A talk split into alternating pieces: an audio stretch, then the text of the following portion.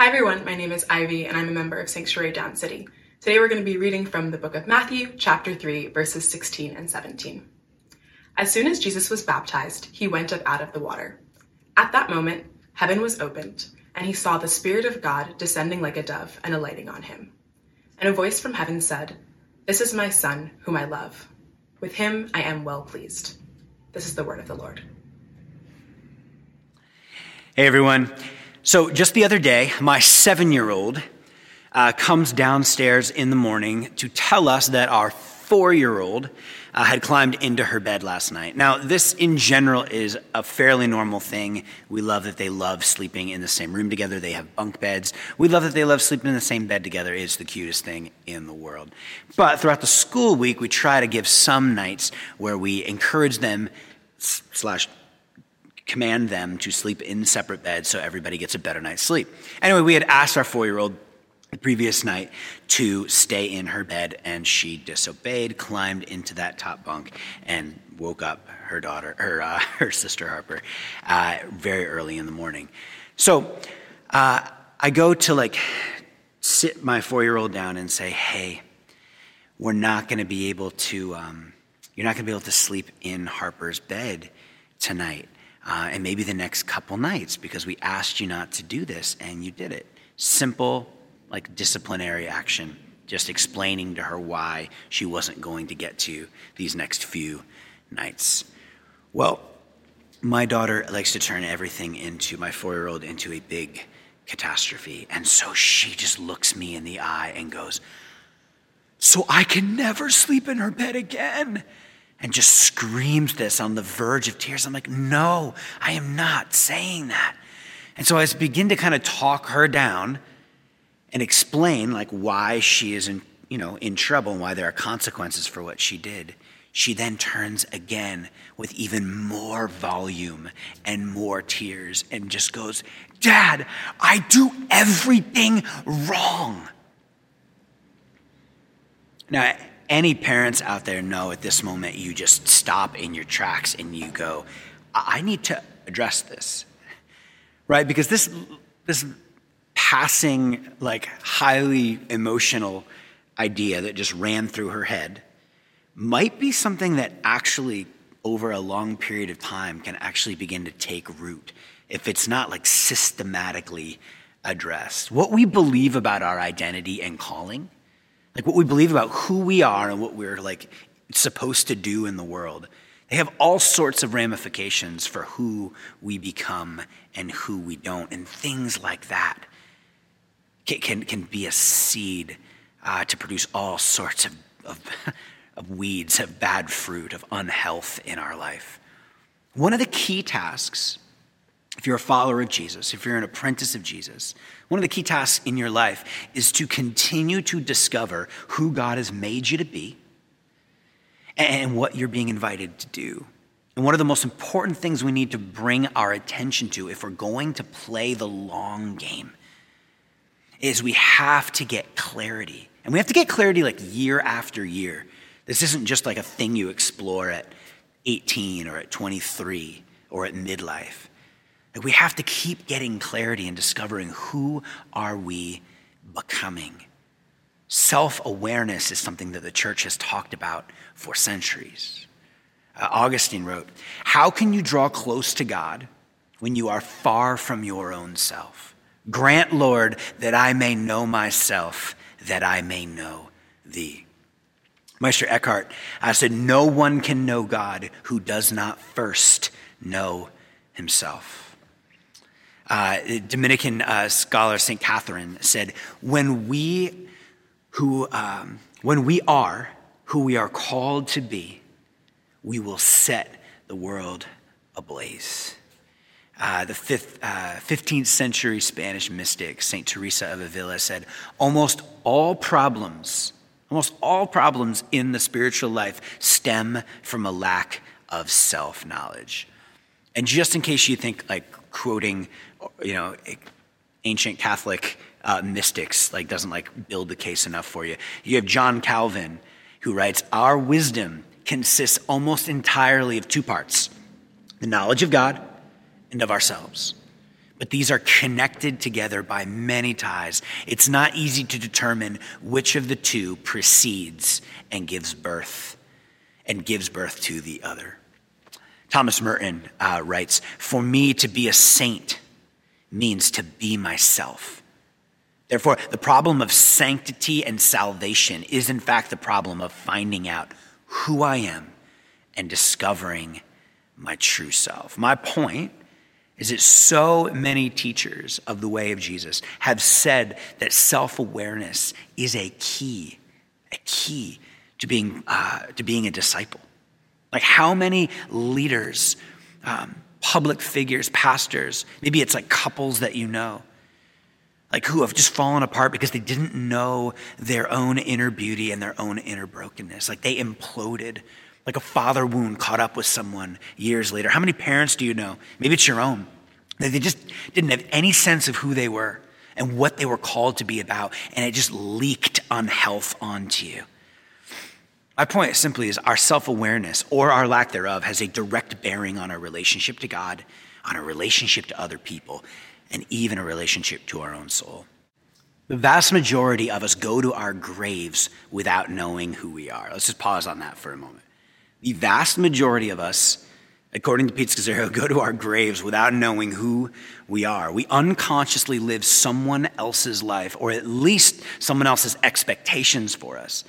This does violence to ourselves, to our relationship with God, and ultimately to others. We have to become aware of the good and the bad in our own soul, the places we're wounded, the places where we have not grown up and dealt with reality. So I think for a lot of us, and we hit on this last week when we were talking about anxiety and depression, a lot of us don't feel safe in the love of the Father to like dive below the surface and actually wrestle, wrestle with, go, with what's going on. And, and the beauty of following Jesus is that as you become more like him, you actually become more yourself. You don't become some sort of clone. You become more unique because your calling gets clarified. It's not like our culture, which says like everyone has to be unique, which creates a culture where everyone just buys into different versions of the same brand of uniqueness. Like when everyone is wearing and consuming brand unique, no one's unique. As a follower of Jesus, you become more your true self, more who God thought you up to be when we begin to uh, move deeper into our discipleship with Jesus. So today I want to invite you to turn to Matthew three. Matthew three thirteen. We're going to start here. We've got a lot of ground to cover today. Thanks for being with us. Matthew three thirteen. Then Jesus came from Galilee to the Jordan to be baptized by John. But John tried to deter him, saying, "I need to be baptized by you, and do you come to me?" Jesus replied, "Let it be so now. It is proper for us to do this to fulfill all righteousness." Then John consented.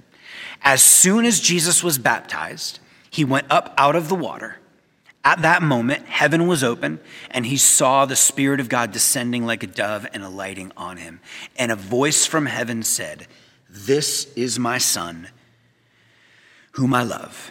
With him I am well pleased." He is named here.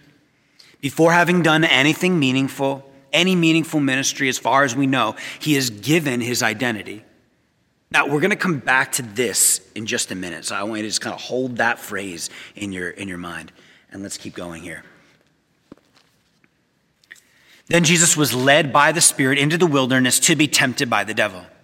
After fasting forty days and forty nights, he was hungry. The tempter came to him and said, "If you are the Son of God," write that down. If you are the Son of God, tell these stones to become bread. So you see these seeds of doubt entering in right away.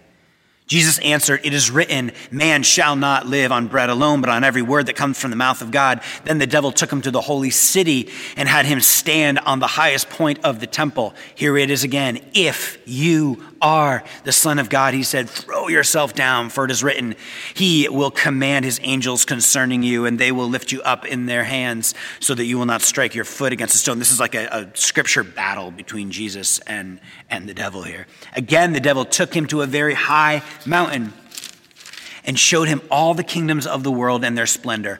All this I will give to you, he said.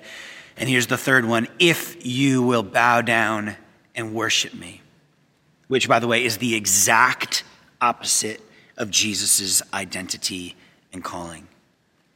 Jesus is tempted.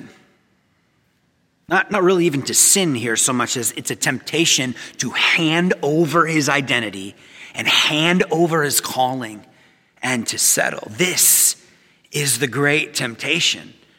I wish I had more time. I would go into to John, the way he faces this temptation. Paul faces this temptation. This is over and over in the scriptures. We face this day in and day out.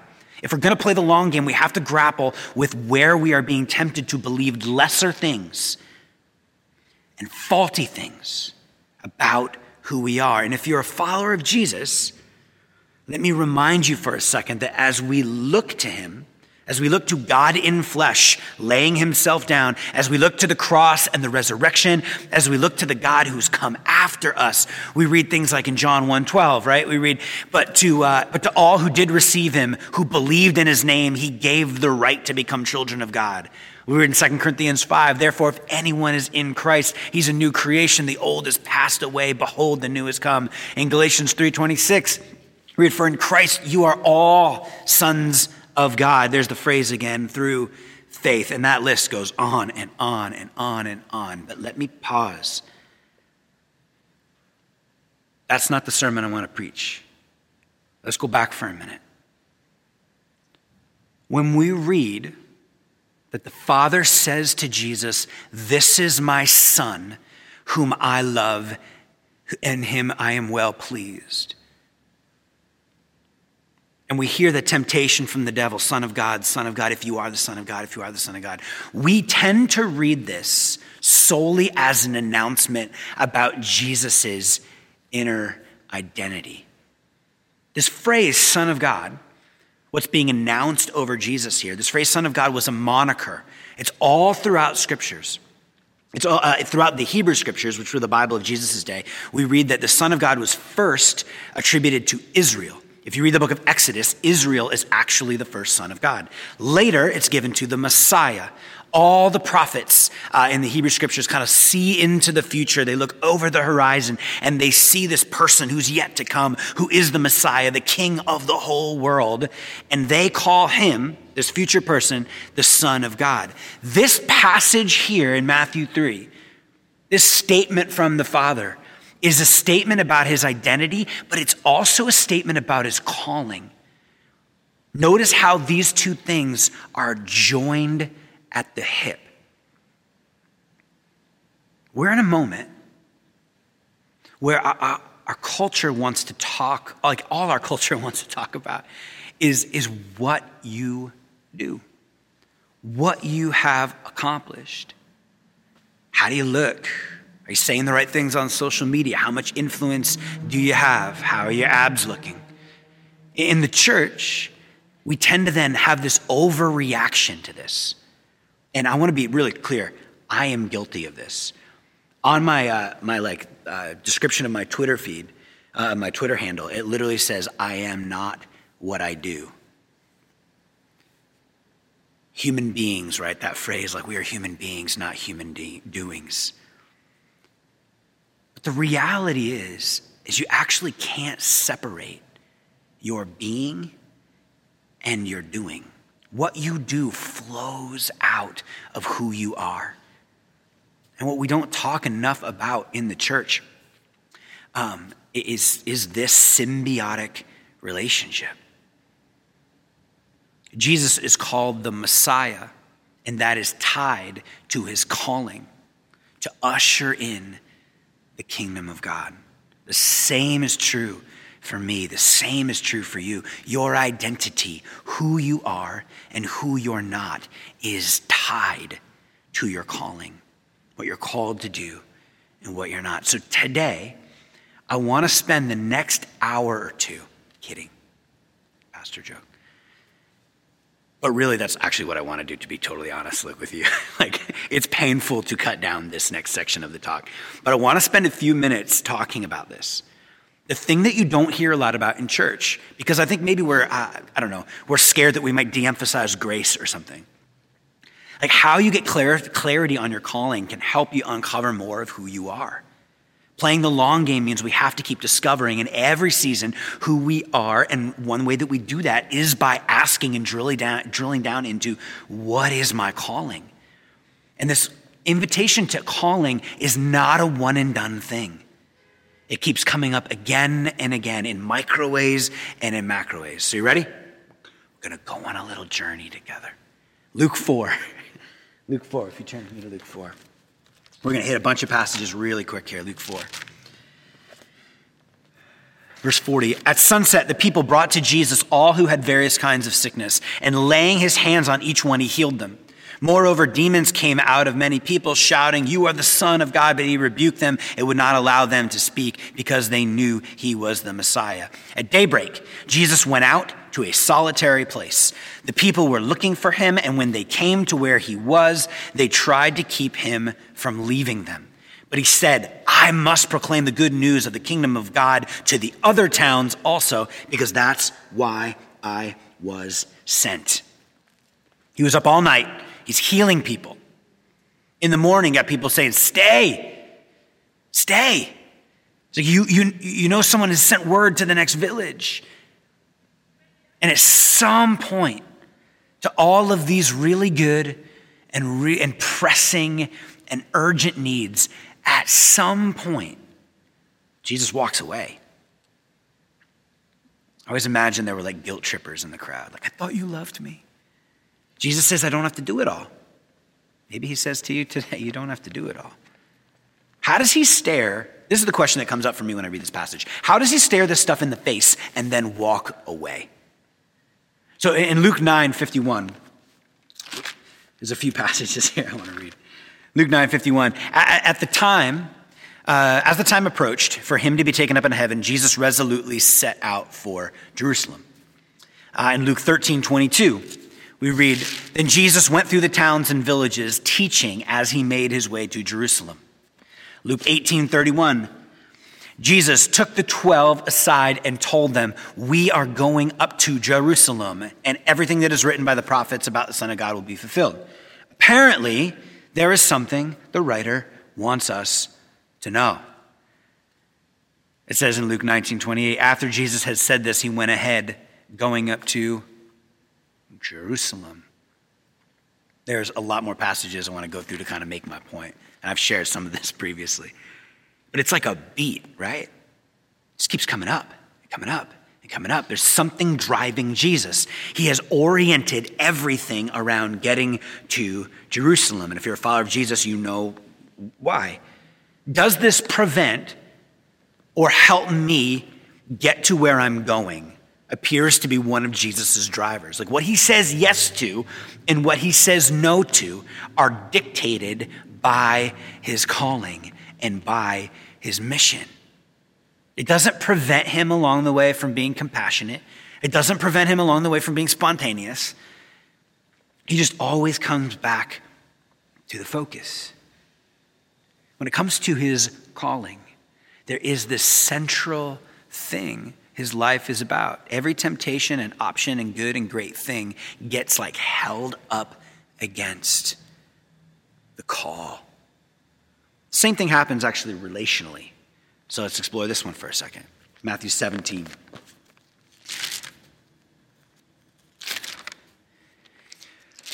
After six days, uh, Jesus took with him Peter, James, and John, the brother of James, and led them up to a high mountain by themselves. Now, I'm not going to, just for the sake of time, I'm not going to read this whole story, but this is the transfiguration story, if you want to go back and read it. This is an epic moment in like biblical redemptive history. Huge event.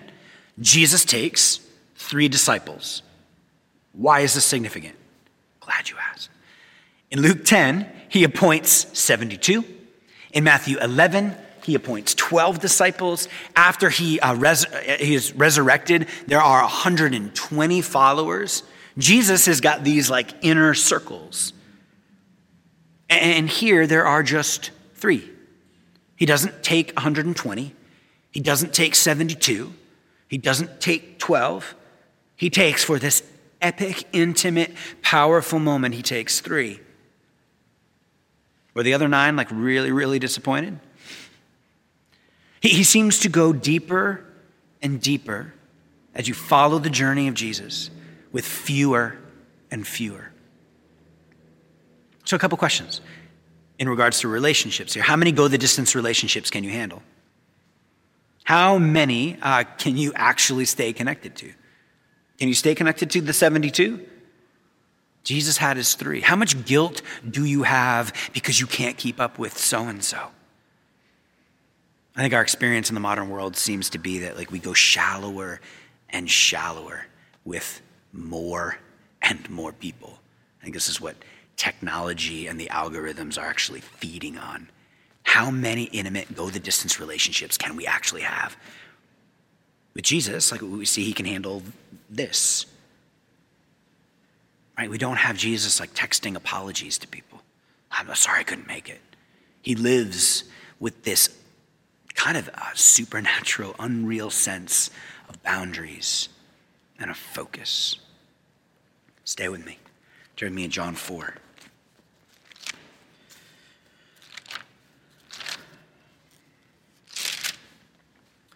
Now he had to go through Samaria. So he came to a town in Samaria called Sychar, near the plot of ground Jacob had given to his son Joseph. Jacob's well was there, and Jesus, tired as he was from the journey, sat down by the well.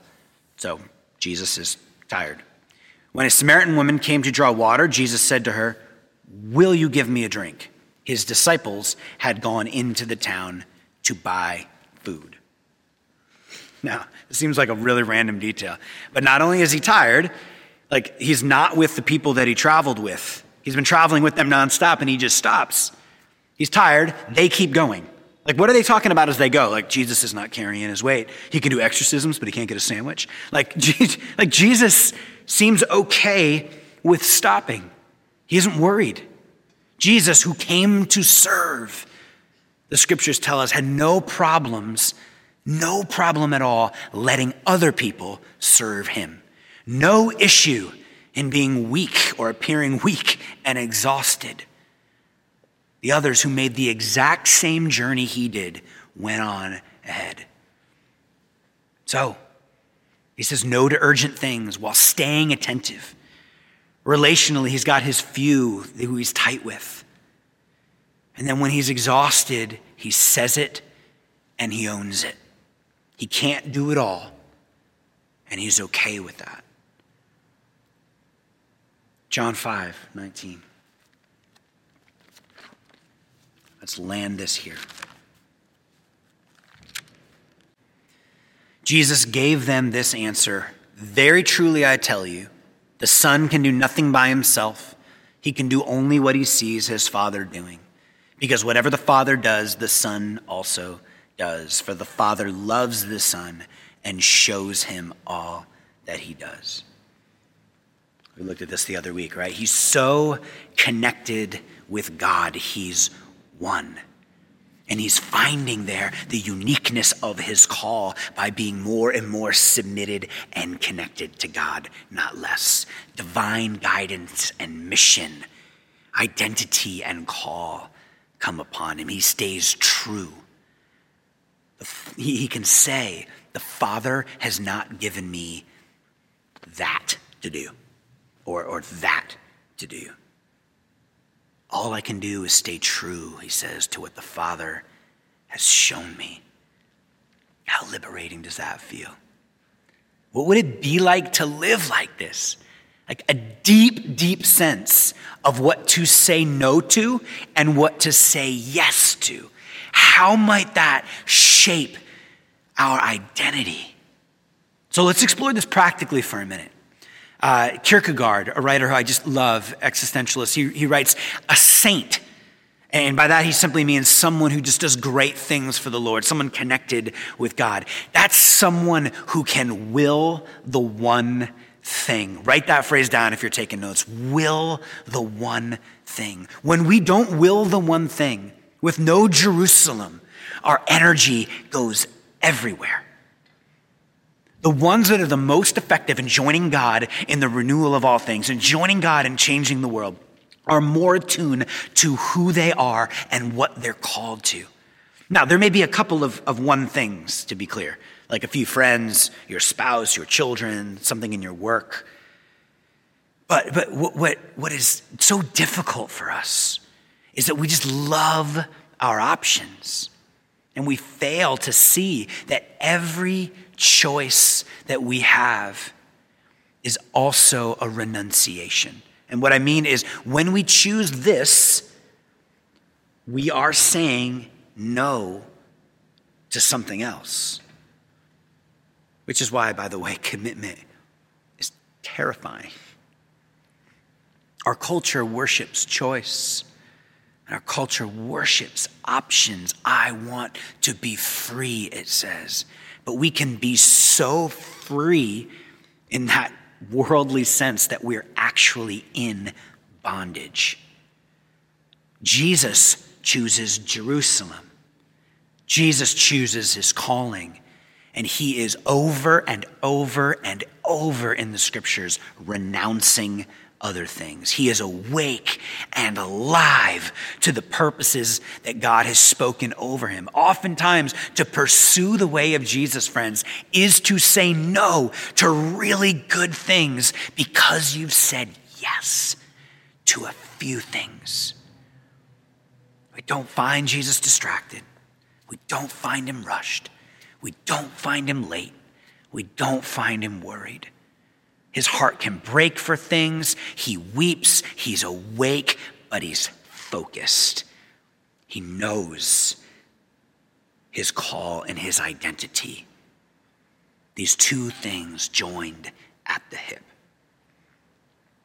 The question for you today, does Jesus need to give you permission to do anything or to not do something? Does he need to give you permission to not do it all? Are there relationships right now you can't do? You don't find Jesus living with guilt. Like this is this is what I I know it's no I have to do. Does Jesus need to give you permission to not have to do everything and keep everyone happy? I want to right now desperately. I want to give like a whole other talk, like in this moment, on differentiation and enmeshment, the way we lose ourselves and other people. But remember, like lots of people are disappointed with Jesus because Jesus says no a lot. What is your life about? How could answering that question in this season help you? Even if you have some clarity on that, to continue to go back and tighten that focus up in the power and leading of the Spirit, to become more focused. Do you know what God has spoken over you? What does it mean for you to will the one thing?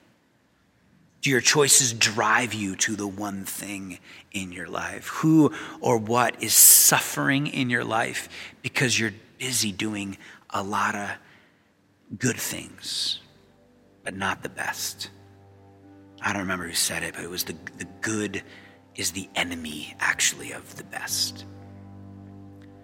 There's a few things, and I, I want to share a little bit more when we conclude our service in Zoom in just a moment.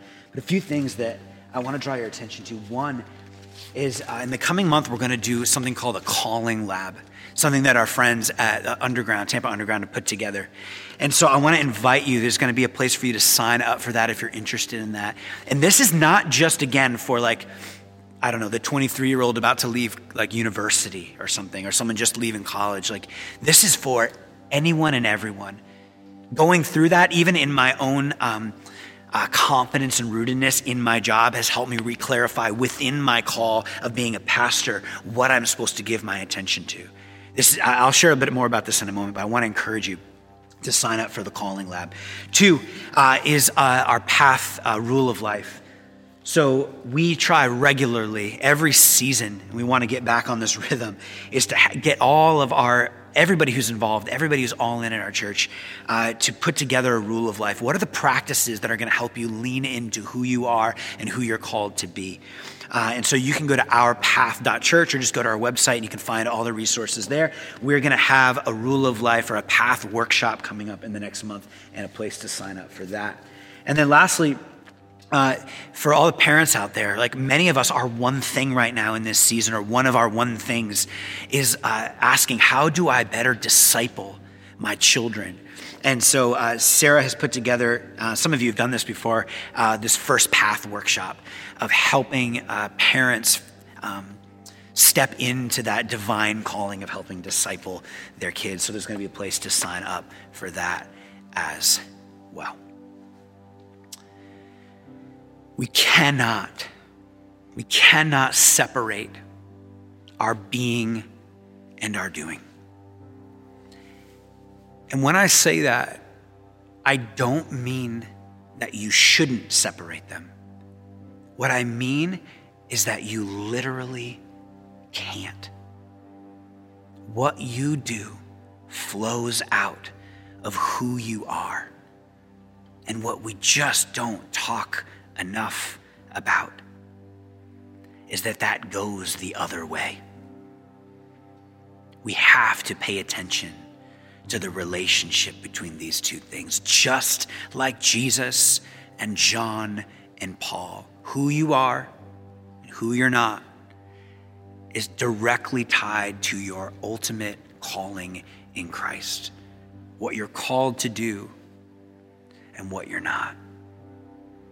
So I pray that as we come to the Lord's table, as we come now to take the bread, and as we come now to take the cup, that we would um, experience uh, refreshment.